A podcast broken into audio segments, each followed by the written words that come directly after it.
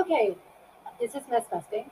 And this is my first attempt at a podcast. And I can tell you now, it is probably going to be a great example for why you want to write down what you're going to say before you say it.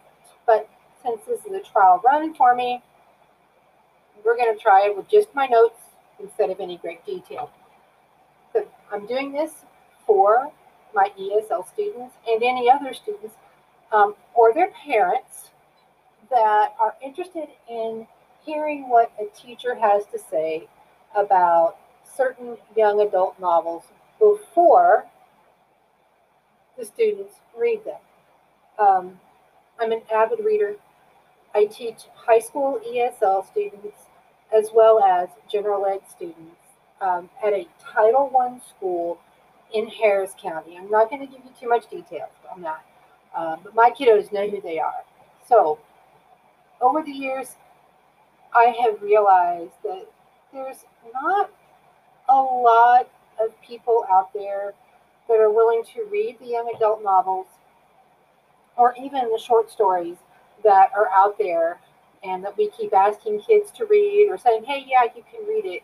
So a lot of times the kids don't know exactly what they're getting into. So the whole point of this is for it to be a model for my kiddos whenever I'm asking them to do a book review, but also to provide um, teachers, parents, and students with a little more detail on different young adult novels or short stories.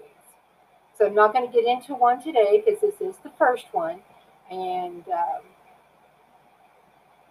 I just want everybody to understand where this is going and what the point is going to be. Uh,